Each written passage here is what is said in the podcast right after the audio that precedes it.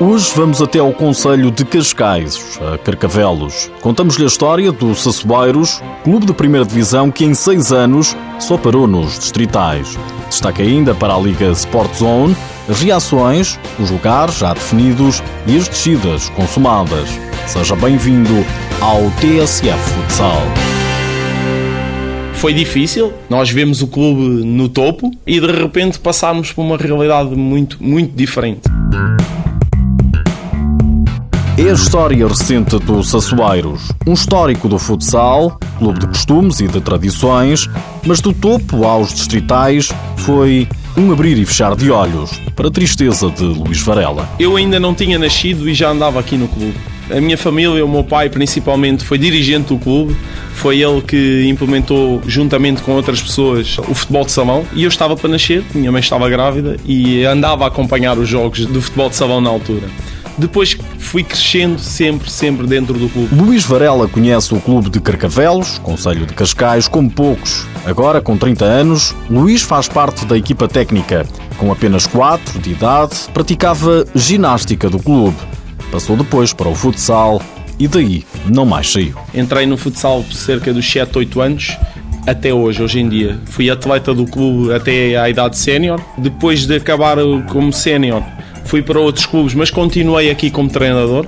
Passei pelas escolinhas infantis, iniciados juvenis júniores, até chegar a esta época, desde setembro que estamos aqui. De setembro não, desde meados de agosto estamos aqui a assumir o, o projeto Seno. Um projeto que nunca atirou o clube para o ranking dos melhores portugueses, mas conseguiu coisas interessantes. Vamos dizer assim, não era por estarmos na primeira divisão que nós éramos um grande clube.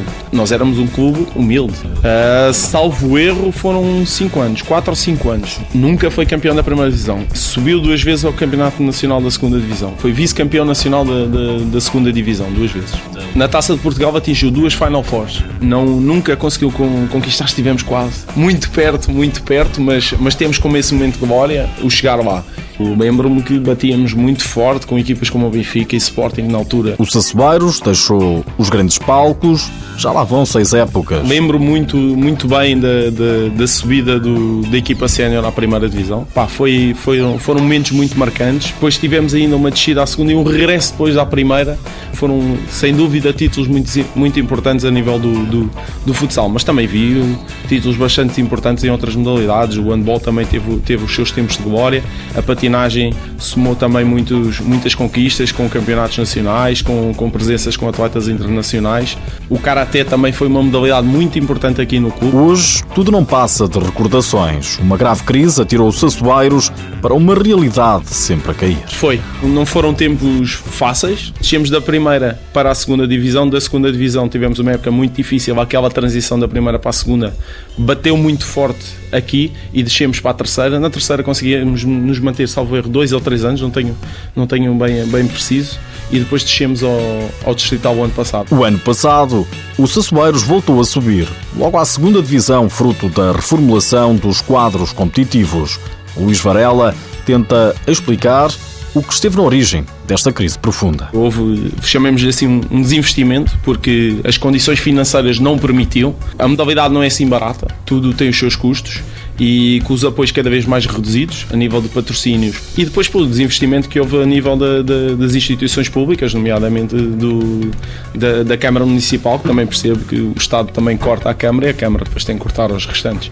E foram tempos difíceis. Tempos difíceis que o Sassueiros tentou recuperar com uma mulher ao leme. Diolinda Souza é a presidente do clube. O nosso grande projeto para este ano foi tentar fazer o saneamento financeiro deste clube. Uh, conseguir pagar as dívidas em atraso e conseguir não acumular mais dívidas para o futuro. Estão pagas? Não estão totalmente pagas, mas estão 95% das dívidas estão pagas. O que nos orgulhamos muito é que não estamos a acumular novas dívidas e, portanto, queremos que a curto prazo vamos conseguir uh, resolver este problema. Seja como for, o Sassueiro está a revelar grandes dificuldades, mesmo agora na segunda divisão. O presente está difícil, mas naquele clube de Carcavelos, o futuro é já ali. Fica a promessa de nunca desistir. É muito fácil abandonar o barco quando as coisas correm mal. Eu acho que é mais difícil agarrar o barco quando, quando as coisas correm mal.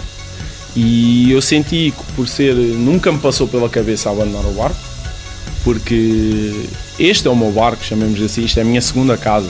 Eu não iria nunca deixar as pessoas agarradas.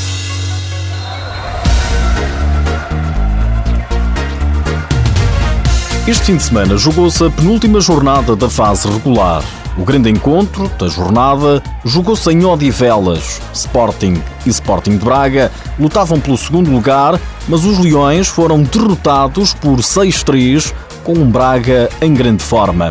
Nuno Dias, o treinador do Sporting, disse à RTP que o clube de Alvalade sofreu golos ridículos. Em primeiro lugar, dar os parabéns ao Benfica por ter sido primeiro na fase regular e ao Braga por, por será certamente segundo lugar na, nesta fase regular. Está fechado, não é? Sim, mas não me parece que, que, que, que vai haver diferenças na, nos desfechos finais. Uh, em segundo lugar, os jogos de futsal nunca estão controlados, nunca.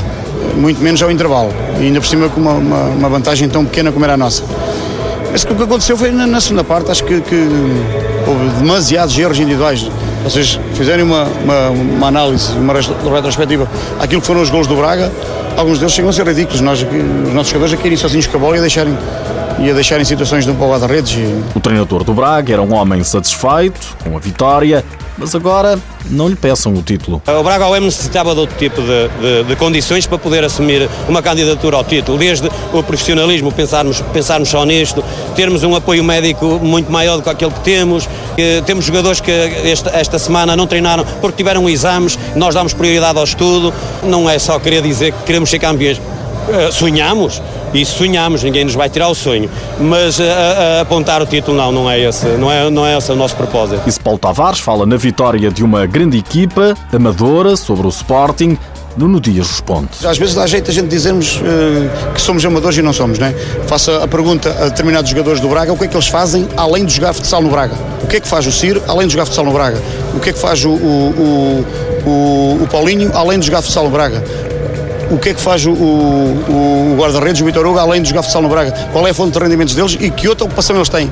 Não, não, não, é como nos jogadores do fundão, é a mesma coisa. Não venham falar em amadorismos e profissionalismos quando nós vamos ver que o número de unidades de treino as coisas não vão diferar, de, não vão ser muito distintas uma das outras. O treinador dos Leões vai mais longe, propõe alterações nas leis do jogo. Acho que está na hora de pararmos para pensar sobre a regra de, de, do tempo em que os guarda-redes estão magoados no chão.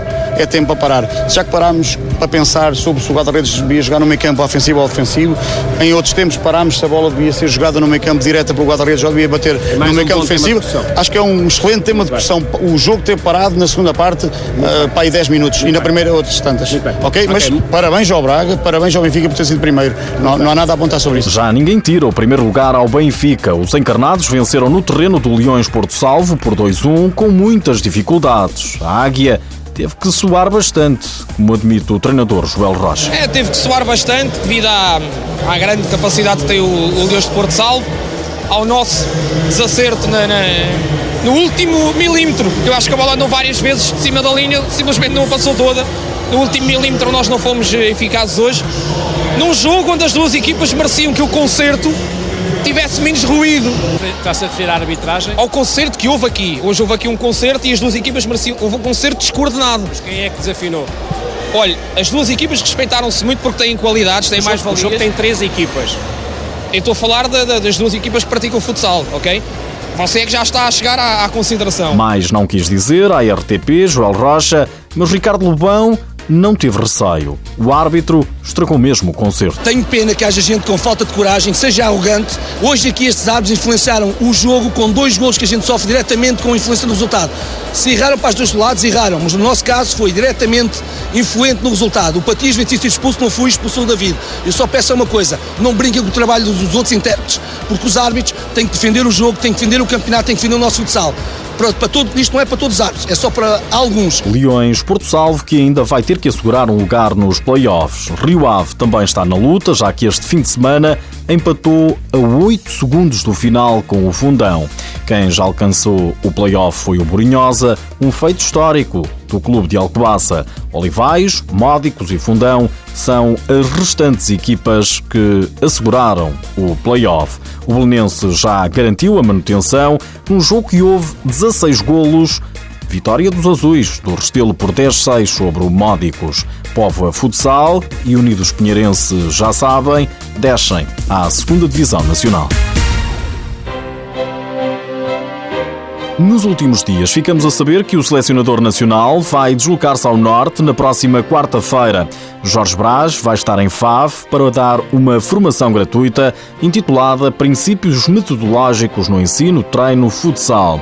O evento está marcado para as nove da noite no pavilhão multiusos de FAV. Nas senhoras, Carlos Cruz deixou o comando da equipa feminina da Quinta dos Lombos.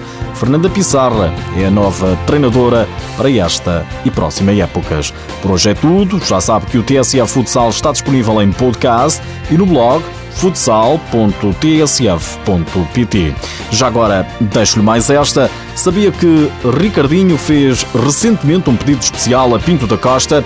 O jogador do século quer que o presidente do Futebol Clube do Porto reconsidere a entrada do clube para o futsal. Ricardinho diz que a modalidade só tem a ganhar e agradece. É um facto.